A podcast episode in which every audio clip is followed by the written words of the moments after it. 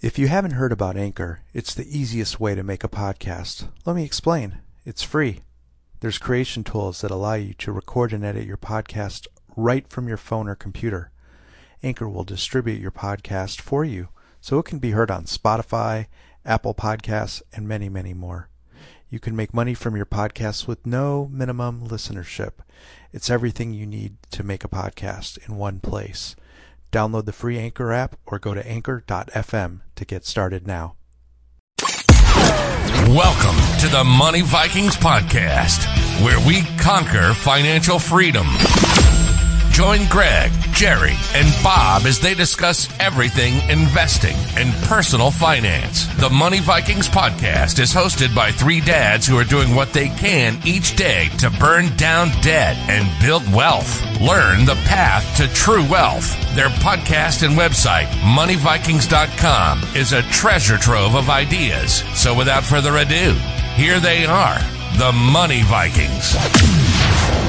Pasta, dim sum, tacos, and plantains, what do they have in common? They're all delicious and international. It's a global world, everyone. Where to find investing opportunities in international equities? Let's go globetrotting Rick Steves style through the back door. Welcome to the Money Vikings podcast number 40. Bob and Jerry, are you there? Oh, man. Okay. You really got Bob. I'm sorry for our audience. It wasn't that funny. You gotta know. You gotta Dude, he came in pretty hot. He came in hot with the dim sum. Hey, this is our international show. Oh, I love it, dude. That was so good. Oh, that was so good. I'm laughing at Bob's laughter. Whatever. Not Greg's. But it's fun. You guys crack me up. Yeah. Hey, listen, guys. I gotta tell you. So this is great. You know what? I've really enjoyed the last couple of shows. We had our friends, our buddy Brian over at GatorTraders.com over with us. We had chinchilla picking. We found out what a chinchilla was. But now this show, we're back to the three amigos. Yes. And we are talking about international stocks and equities and investing, which is a really kind of strange area. But I think it's really, actually really vital to achieving alpha in the long run, because there's so many more growth opportunities internationally. But before we get into that, guys, we always do our thing about news and all that. But I got to do another shout out to us. It's our 40th episode. What? Wow. 40 years goes by fast. So fast. No, man, 40. Hey, I want to thank our audience. 40 episodes, wealth building tips, tricks, inspiration, trading. I don't know, man.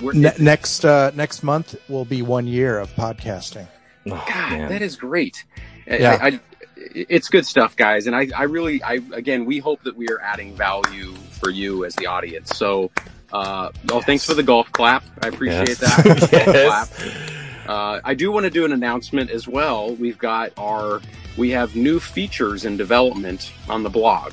So check out our hot trades section. And we're working on some other features that are going to be in the pipeline there. So I think we're continuing to add value. I'm excited about it, man. Because here's the thing: is like, it's turning this blog into a very crucial tool, I believe, for like investors and people looking to actually get a handle on finances, the financial freedom, right? I mean. Because, we're doing the hot trades. We're giving people some kind of investment ideas that are going to be very lucrative. But then, we're talking about like tutorial stuff. We're talking about changing out the sections for people to easily find if they're trying to look at retirement, real estate, health, like all these things. It's keep an eye on it. So I'm excited for this. This is gonna be awesome. We're trying to gather together the best tips, tricks, strategies, information as possible, right? Yeah. And put it there. So and make it easy to find. Easy to find. Like it's just and fun. And fun. Yeah. Hot trades. Hot trades. Hottrades.moneyvikings.com. Yeah. And that is not a joke. That is the URL. That is it. That's a real thing. That's a real thing, and we will say it like that every time. Hot trades. All right, guys. In the news, we always have to talk crypto. I got a couple of news items here. Bitcoin and crypto have now been classified as assets by Goldman Sachs. I think that's big. I think that's big news. And I want to know what happened to Mungy Pants today. When that happened. Munger from down under, man. He's just hiding. And in El Salvador, it's legal tender. Yeah. Wow. It's tendies. Okay. The tides are changing. Musk seems back into Bitcoin. He says if 50% of mining goes green. Oh my God, he's having like a. But that's what I feel. I mean, it seems like that's what's fueling the run right now. But I'm telling you guys, I still maintain, looking at the technicals and the charts, I don't think we're out of this kind of correction phase on the big name cryptos until July. Just looking at the technicals, it still shows. Early to mid July. So we'll see. This could be just a little spike in the wedge, but we'll see. Well, Taproot plus Musk. I don't know. Some people think that the Musk effect is kind of wearing off on the prices of Doge and BTC. I don't know. We'll see. Well, it's probably time. You shouldn't have one person that influences things like that all the time. I mean, it's supposed to be that goes into the broader point here. This is our international show. Let me ask you this. I think this will blow your mind. I was thinking about this as we were putting together our international show research. Bitcoin, to me, or crypto, could be the most international investment of all time. Right. Think about it. Right. The global currency. Yeah. It has no walls or borders. It's open. Anybody. Yeah. It's decentralized. Anybody can take part in it. So it's like the Earth currency or the first big one. Yeah. Yeah. I don't know if it gets any more international than that. That's a really good point. We're going to get into that. I don't know, Jerry, did you want to mention anything about the Mr. Wonderful interview in Miami? That was kind of cool. I enjoyed it. You sent me that this week. There was a nice piece on Yahoo Finance where he was interviewed by someone from Yahoo Finance. Just talking about Bitcoin and how he's really into it and the fact that institutions all want to get into it, but what's blocking them is ESG compliance. And that's as soon as they solve that problem, then it'll have institutional adoption and therefore it will grow and gain in value quite a bit from what it is today. Educate me on ESG compliance. It's environmental, social, what's the G? Governance. Yeah. Social governance. Okay, gotcha. And so yeah, people who want to invest in companies that are kind to the planet and, aren't, polluting or anything like that. Right. That's kind of what those are about. And to me, Jerry, I'm sorry, I didn't mean to cut you off, but it's worth, we might even want to do a whole show on it because it's an interesting broad standard. You'd be very surprised at the lists of companies you'd see on there. And I wonder if sometimes it's pledges. Because it does have to do with, it's things like no forced labor. If there's some company coming out of China that's making a ton of money, but they've got a bunch of convicts or people in concentration camps doing the labor, they'd be flagged. Or if it's something that's unsustainable or doesn't have a plan to sustainability. It's very interesting. And the only reason I know is because I did a little bit of research into the Vanguard ESG fund, and you guys could look it up and look at the top 10 companies, but they're pretty well household names. I guess my point is they wouldn't strike you as like, the first one wouldn't necessarily be like, treehuggers.com, or something.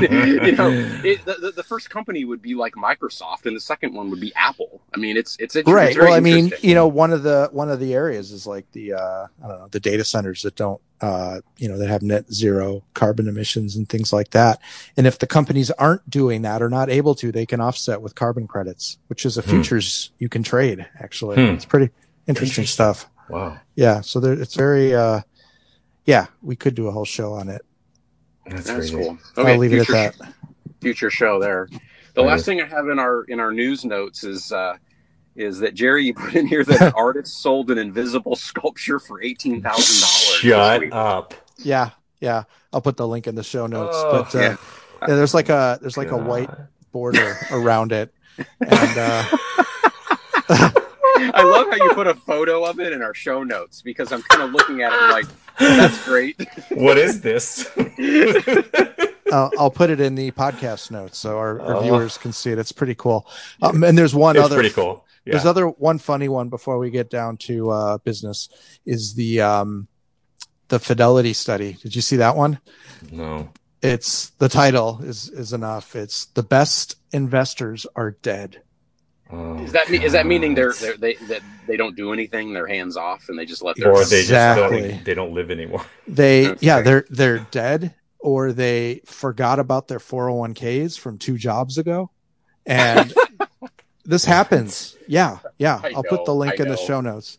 But and then the funds are doing great and they're totally hands off, and that's awesome. And had they been monitoring them, they would have panicked and sold during the drop and then bought when it's too high. Yeah. Well, I think listeners know we've got some of our blog posts about the psychological money tricks, and the famous Yale economist that goes through the psychological barriers that humans have with managing their money said something similar, where he said basically, my lazy approach to my 401k has done very well for me. Because he just said he's lazy and not interested in it. And so he just never looks at it. No, and he's like, I've done great. It's brilliant. Wow. It's brilliant. Nobody's got the, if you're really into trading and investing, you're going to watch things and look at it too carefully and make stupid moves. So, yeah, I just thought that was a pretty interesting way to think about investing. And I have this posted on my monitor. It was always my sitting from the Yes. What is it? The Diaries of a Stock Operator, Edwin Lefevre, or Jesse Livermore. I forget who said it, but I try to remind myself that periodically when I'm like, oh, I need to do a trade, or let me move some stuff around. No. Slow down. Exactly. Just slow down. Yeah. Well, let me throw out an idea that, this is our international show, and it is in our Sleep at Night portfolio on the moneyvikings.com blog post. But anyway, I do think that some international exposure is important in the long run to get superior performance and returns, above average returns. And I'll tell you why. So I'll give you a couple of concepts to think about. What sum? Can you tell me what sum is? Dim sum? How did you know? No, in the Sleep at Night portfolio, I believe I talk about somewhere between 5% and 10%. Wow, interesting. Okay. Do you think that's high? Is that I have no idea, and I didn't want to cut you off, but I just ran a report on Vanguard or on Morningstar, and it told me mine is too low, but I don't really know what it's supposed to be. Well, okay. I mean, I want to put out there that's an opinion based on. What I'm going to say here, I mean, I don't know, it's whatever someone's comfortable with, because I would say that international has more risks, and we'll get into that. But let me give you a couple of macro demographic concepts to think about. So here's one. China, and this isn't going to change, China accounts for over half of global e-commerce. That's one country. Okay. Yeah, it's all Alibaba. Yeah, it's Alibaba and JD.com. Yeah. And so my point being, I just would think that an investor with a balanced portfolio that wants to make money over the next couple of decades should have some exposure to those companies. Now, why would you limit yourself? Yeah, why would you say as an American citizen, oh, I just want to invest only in U.S. There's nothing else going on outside of the country that is worth investing in. That's pretty narrow-minded. Okay, and furthermore on that is it's also a good way to kind of help hedge, right? American economy doesn't hold the world up, but sometimes it does have an impact globally. But still, there are times where the American economy is going south, and you have other economies that are doing great. Yes. Mm-hmm. So. Mm-hmm. Yeah. Although others might argue that everything is so interconnected now that that's not the same these days. I don't know. I just take the contrary. Jerry, I think you're onto something, Jerry, because you brought that up when we were talking about putting the show together, and I thought it was actually a really good point. You do make good points sometimes. Basically, the concept you put forward, you made me laugh. You were saying, you know, is it, if I own a bunch of Apple, isn't Apple international? And I think you're absolutely right. I mean, Look, isn't Tesla international? I mean, they're well, hold on. Are we talking about when we talk about international? Are we talking about companies that are headquartered in overseas, you know, in another country where they do business in the United States, or are we talking about companies that just do business internationally?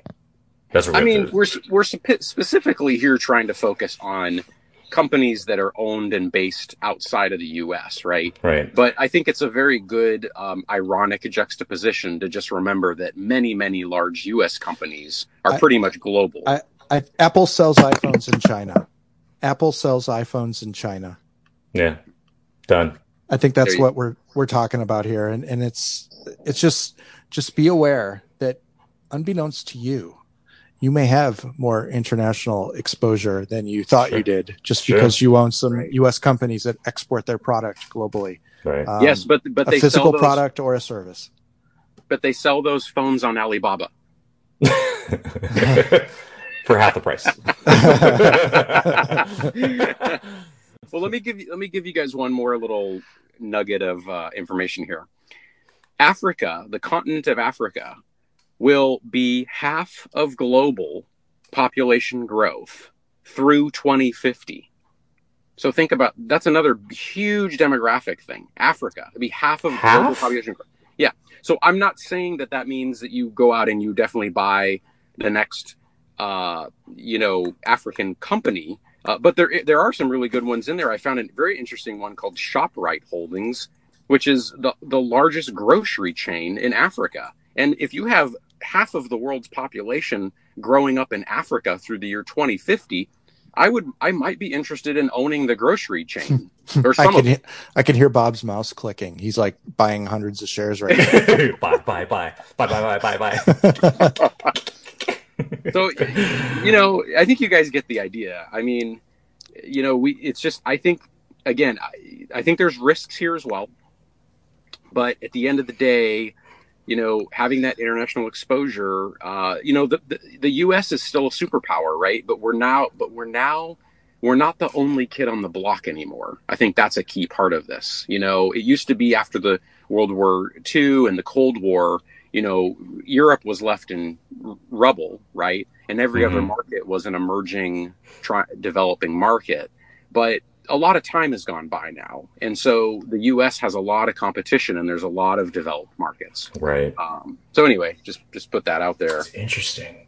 So, you know, the other thing I would add is this, guys. I think you guys know this. I mean, most emerging nations, I would argue that they want to live the kind of high quality lifestyle that Americans, Europeans, Canadians, Japanese, right, live. Yeah. I mean, they want the, you know, they want the single family house. They want the car. At least I think they do. When I was in Europe, man, I was like, I'm such an American. Like, I need to clean up my act here. I needed better clothes. Anyway. Yeah. Sure. So let's throw out some ideas here. So because I know we were talking about this a little bit offline, and for me, it's, you know, my international exposure has always been through my 401k, and so that's what I was saying. It was T. Rowe Price. That was something I was using because when I first started pulling T. Rowe Price into my 401k, it was around the time where the U.S. economy wasn't doing so hot, but the international markets were doing great. And so it was really well. And so that's why I brought it in. I think I was like 15 to 20% exposure into the international markets because of that. Now, was that a dedicated fund that you just thought to yourself, I would like some international exposure in my 401k, and so I will buy this one fund? Or it was like one of five that you It was just that one I was looking at just because of performance. It was solely a performance look. It wasn't really. I know. Okay. I saw it was an international fund, but it was looking at the look back on the performance, the 5-year look back, it actually was doing really well compared to. Do you know that past performance is not a guarantee of future return? Wow, you sound like you work at Merrill Lynch. You know that now. Yeah, but do you know, analyzing a chart, you can take past movement and performance and formations and get a prediction of what's going to happen in the future. I'm just saying, dude. Just saying. Just said saying. Said by the chart master. So I like that. Let's call him that from now on. No, I think Carter Braxtonworth has that title from CNBC. Oh, he does. Okay. They're in bed with hedge funds. It's, it doesn't count. No, it's actually I think it's Michael Coe. Actually. Okay. Yeah. What about chart? What about like the chart Viking? Could be the chart. There Viking. You go. Yeah, I think so. I think the chart Viking. So here's the deal, guys. And I've actually seen this before. So here's, I think, the big, because we are going to go, we have a whole list of what I think are good international plays, okay, or exposure. But I think the big risk, and it was actually played out recently with Ant, the spinoff from Alibaba, is sometimes foreign governments and governments in general just plain suck, okay?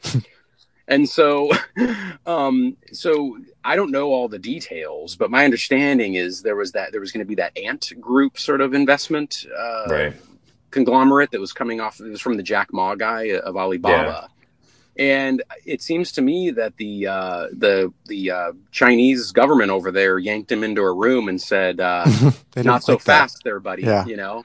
And I think that thing kind of had a lot of trouble, right? Like getting off the ground after the government decided that they weren't getting their cut or something. I don't know what the because the concern was it's you're funding the Chinese military. That was the concern, is that, and that's why we had the list of those Chinese investments that were being pulled off the market because Well, there's that side of it, Bob, where they're involved, and then our government says, no, can't play here because you're supporting this regime.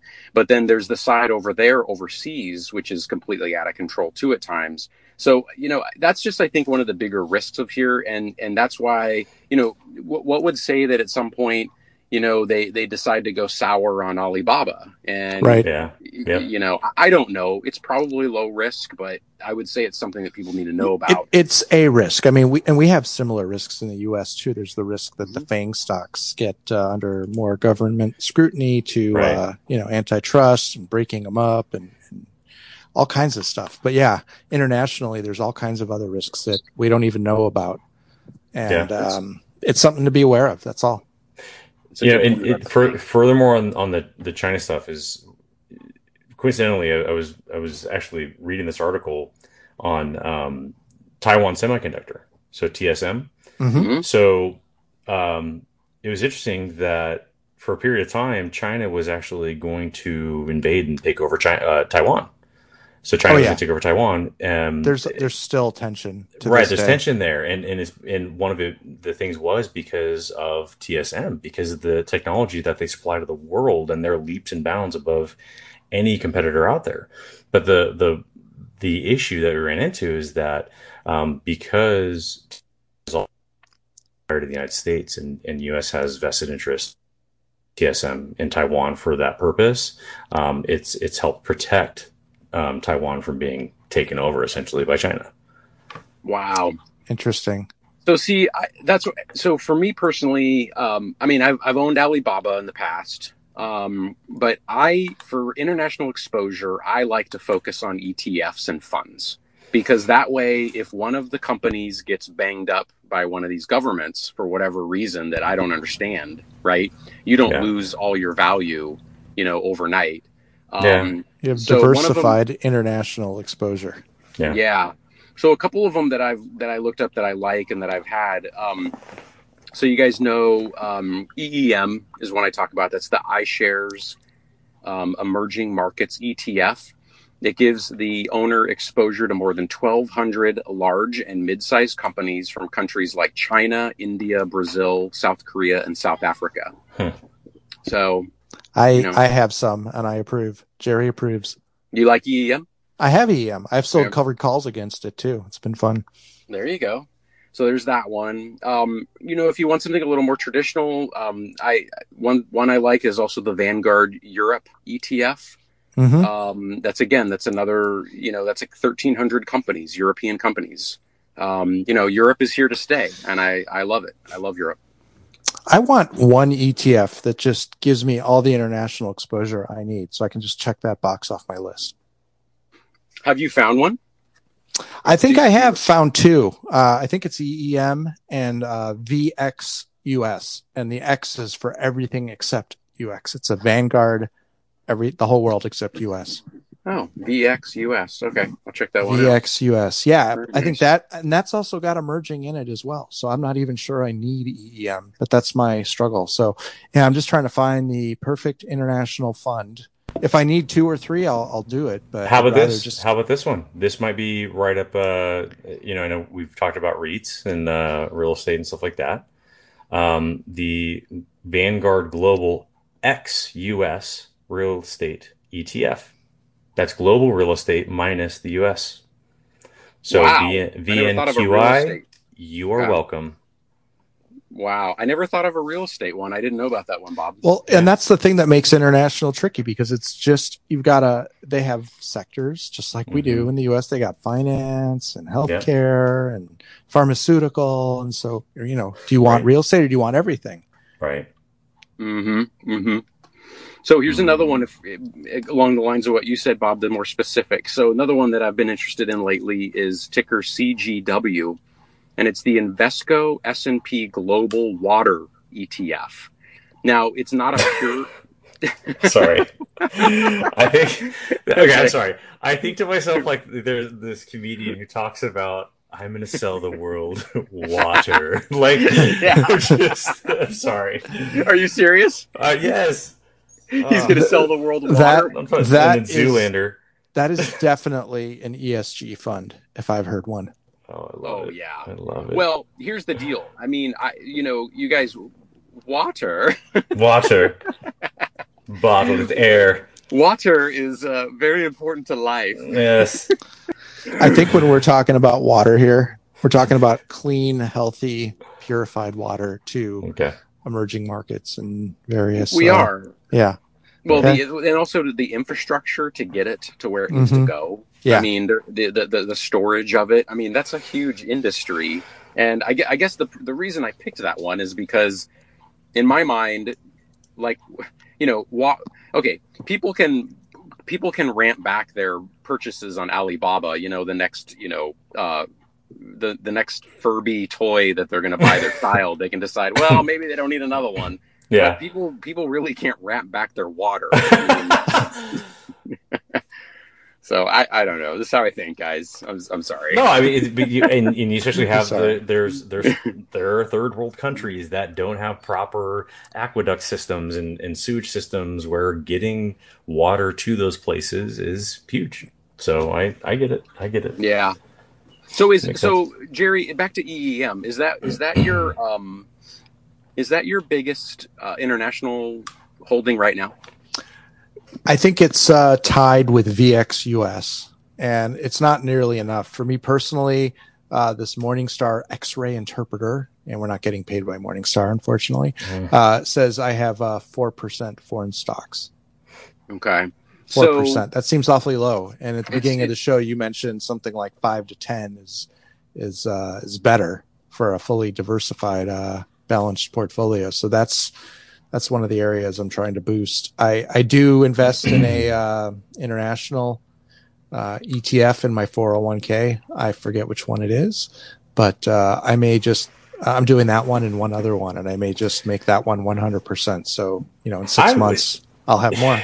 I would think that, and this is just my kind of an observation lately, especially with things that have kind of how things have been in our market, I would venture to try to find something that is a small cap or mid cap, or a small mid blend or something like that. That is a foreign market, because I think looking what's going on here, the FANG stocks, these large cap stocks, are kind of becoming old news. And I think people are looking to small caps, mid cap companies that are revolutionizing our world here in the United States.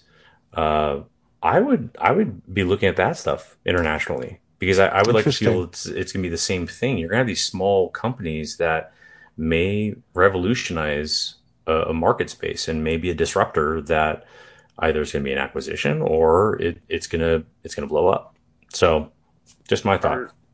Are you going to find us the next Kathy Wood of Switzerland or something? I am Kathy Woods of Switzerland. Yes. So I'm looking at the Morningstar list of the golds and the silvers for these foreign index funds, and the second one down from the top is foreign small mid blend. That's VFSNX. It's called Vanguard FTSE All World XUS Small Cap Index, INS, whatever that is. But now, here's the thing. Can I say this though? Maybe. Shut your mouth. Okay. I recently had done kind of a technical analysis on Cielo. Mm-hmm. So Cielo Waste, because it's a Canadian company, is that an international, or yeah, it is, because it's North America. Here's the deal. You kind of had a light bulb go off in my head when you said something earlier, how you're looking for like a little more growth potential is what you're saying. Right. For like the small caps. I think what we need to do here is distinguish two basic themes though. So there's a key difference between emerging markets and international developed. I think that's the key. If you're looking for the higher reward but higher risk, you're going to want to look for emerging markets, right? Those are the ones that are really trying to grow, but have those growing pains. Right, but even within those, you can still divide between large cap and small cap, and between between emerging markets or developed markets. You were talking about country size of the company, right? But no, So I'm talking about the size, the size of the company, but I am referring to. I'm trying to say it. I guess in a way, emerging technology, right? Oh, so it's kind of in that space where, there's. Again, I'm running a blank on it, but there is a company in Israel, and oh my god, I can't remember the name. Israel has a lot of great companies. Israel does, but there was a lot of cutting edge technology in all kinds of fields comes out of Israel. So I don't even know if they're considered an emerging market. I don't think they're an emerging market. No. Emerging technology. Emerging technology in emerging markets. That's what you're looking for, right, Bob? Israel's not an emerging market. That's a fully developed. No. I'm saying emerging technology in the developed markets. But something like Israel, where it was an emerging technology from international stock. If you're going to talk about emerging markets, you got to think about things like China and India. Right. I know. These are societies with huge amounts of people in poverty, right? Yeah. On farms, right. That they are, but. Every month, they're bringing droves of those people out of poverty and into the modern world. It's happening every month, right? Right. I don't know what the rate is, but they are actively trying to develop, fully. Right. But that takes a huge amount of time and investment. Yeah. I think Greg, you're looking at ETFs, and just because you want to kind of identify a group of balanced, diverse stocks internationally that work for you. Yeah. And I think Bob is more looking still at these companies more from a growth perspective as well. And if they're international, that's even better.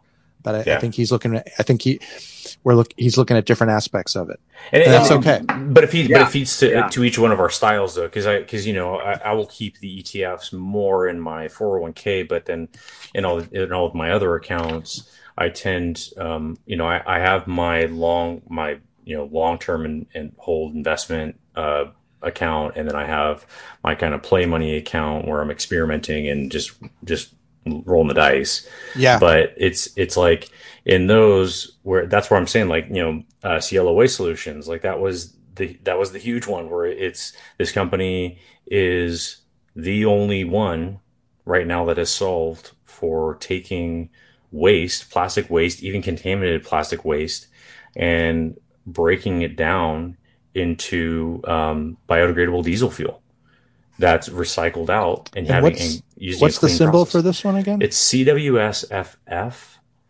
I have this. Yes.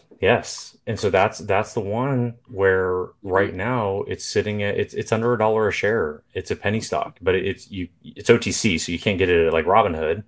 But this is the one where, like, hands down, easily in a few years, probably approaching $20 a share. So mark my words, Jerry, because Bobby's talking about it tonight on our show. Blow up. He's moving markets. Yeah. In two weeks, Jim Cramer's going to have it on his list of meme stocks. Trust me, I'm not kidding. Bob, are you pumping this? Well, I do have my call with Jim Cramer tomorrow. So nice. Yeah, let him know. Well, Bob, if that's the kind of stuff you're interested in, I think you should look at this ShopRite. I'm not kidding. I mean, I know ShopRite.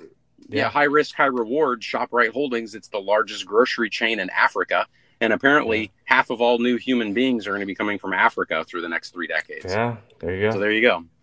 Yeah, it's fascinating. I mean, so see, here's the deal. I've got basically I'm split in half, right? Half of it I'm in developed international. So that's your companies like Nestle, Novartis, Toyota, right? And then the other one are the emerging markets. And that's mainly for me, that's focused on China because I've read a lot of Ray Dalio and he's bullish on China over the long run. You know, and that's what you guys were saying. That's the Taiwan Semiconductor. That's the Tencent. That's the Alibabas, the Samsung, you know, the JD.com, right? I'm sorry, not Samsung. That's not Chinese, but Alibaba, Tencent, JD.com, right? And Taiwan Semi. Oh wait, Taiwan Semiconductor. No, it's Taiwan. TSM. Yeah, that's not China. That's true. And I don't even think they're considered an emerging market, but I don't know. I would. What about if you're looking? What about NIO, that EV company? Oh, there you go. Yeah, they're going to be the largest competitor to Tesla in China, and they're supported, you know, by China. I mean, they want their winning horse. So I think I've got this right, but EEM has returned 35% over the last 12. I couldn't believe that when you told me that. I said, "Are you sure about that?" And I had to go back and check. And that's pretty cool. That's pretty cool. 35% over the last year. It's or last 12 months anyway. Not last 12 year. Months. Yeah, not year to date. Year to date, that was our discussion. I think it's 6% year to date, which is still great. Mm-hmm. I'll take it. Never hurt anybody. No. Yeah. So, you know, that's kind of how I'm doing international, guys. This, you know, this discussion that we're having and the research for the show is making me want to do, you know, even more research on it. You know, I'm not ready. You know, I still believe at the end of the day that I'll just flat out say it. The greatest companies in the world have come out of the United States. I mean, right. I just think they have. I think the greatest companies in the world have come out of the United States. America, yeah, right. But I mean, it's true. But here's what we have to take into consideration, though, Greg. And this is I think a wake up call is that we need to become a center again for the world where people want to come here that have this education and this knowledge and this capacity to advance us. Because I think we, for so long, had this mentality of, well, America is the best. And I think it's shut us off from this knowledge that was coming in for a long period of time. And I think that we haven't had that influx.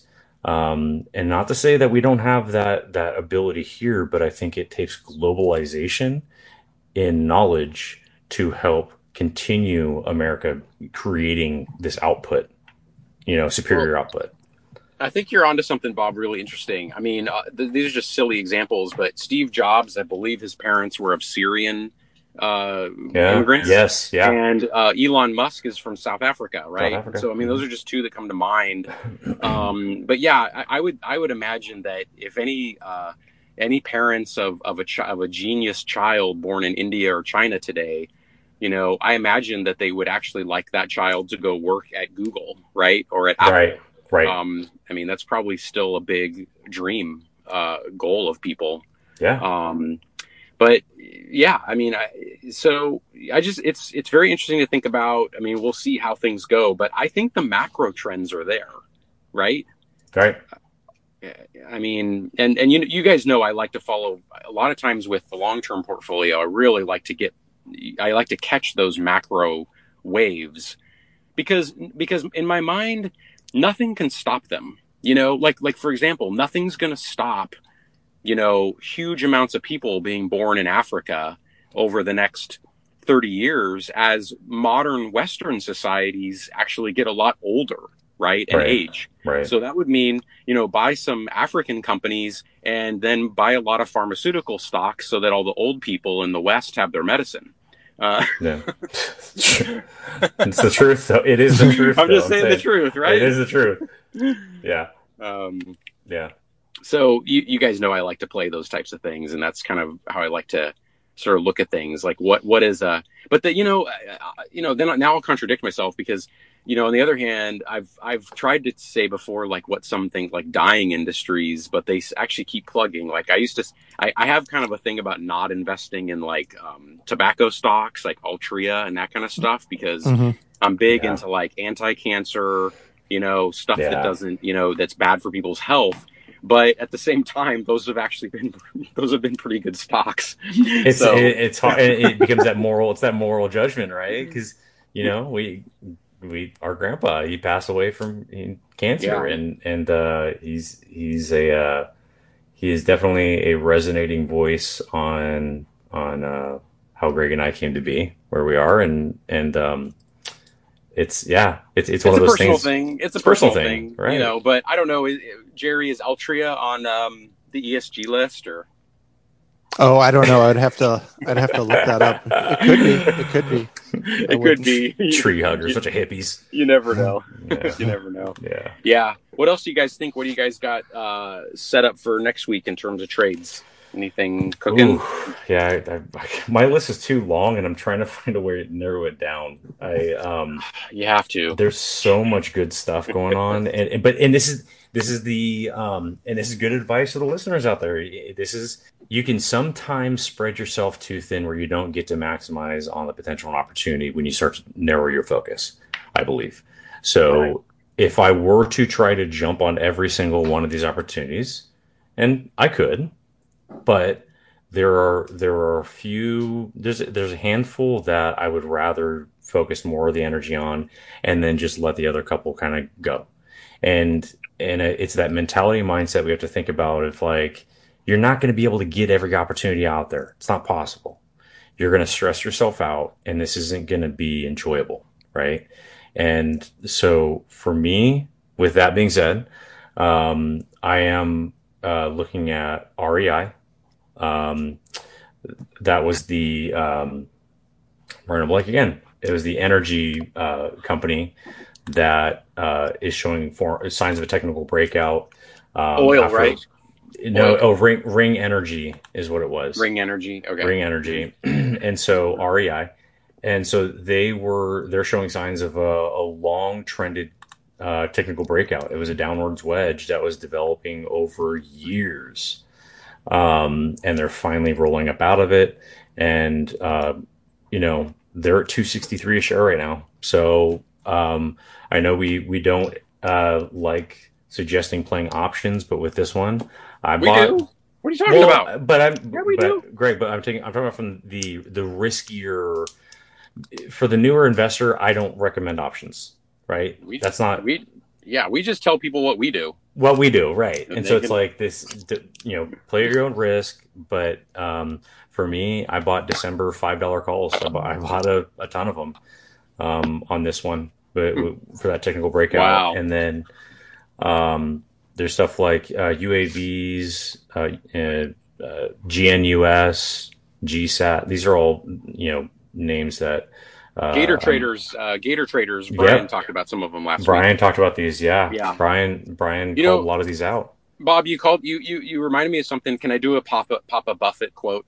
Because you just nailed it. Do it. So Papa Buffett has a picture of some famous, I don't know if it's like Hank Aaron or Babe Ruth, but he's got a picture of like a famous baseball player in his office.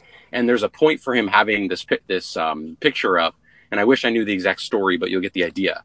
He basically said this. He's like, you don't swing at every pitch. Okay. And it's the same thing with stocks. You don't swing at every one. He said, all I have to do to be successful is swing at the stocks in a certain small box. Right. And he said that basically this famous, you know, Major League Baseball player from 300 years ago, you know, basically said that, and he was right, you know, but it's a perfect analogy. I try to keep it in mind too, because I get spread too thin at times, especially with my active account.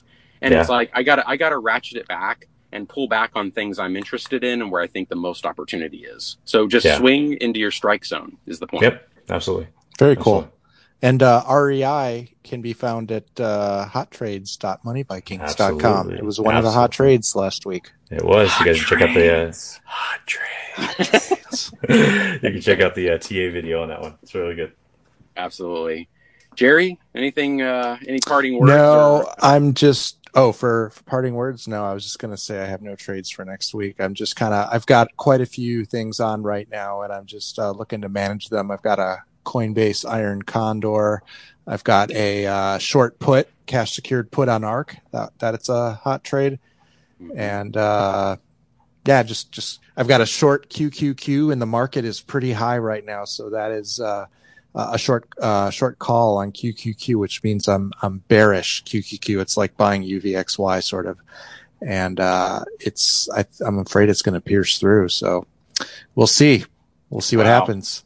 I would do better if the market went down a little bit on that one. Wow. Well, guys, it was a pleasure. We went international. I hope you all enjoyed that global trip we took with all of you. I enjoyed the dim sum and the pasta and the plantains and everything else. It was pretty awesome. It was amazing. Time of my life. All right, guys, have a good one. Thank you all for listening. Swing in your strike zone, and we'll see you next week on the show. And check out the moneyvikings.com for a treasure trove of ideas to build your wealth. Take care. Bye.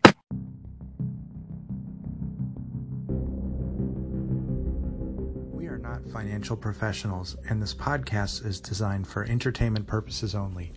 We are regular folks who do research and present opinions to an audience in a fun way. Our opinions should not be construed with the views of any organizations we may be affiliated with. This podcast does not represent the thoughts, intentions, plans, strategies of our employers. It only represents the opinions of the authors.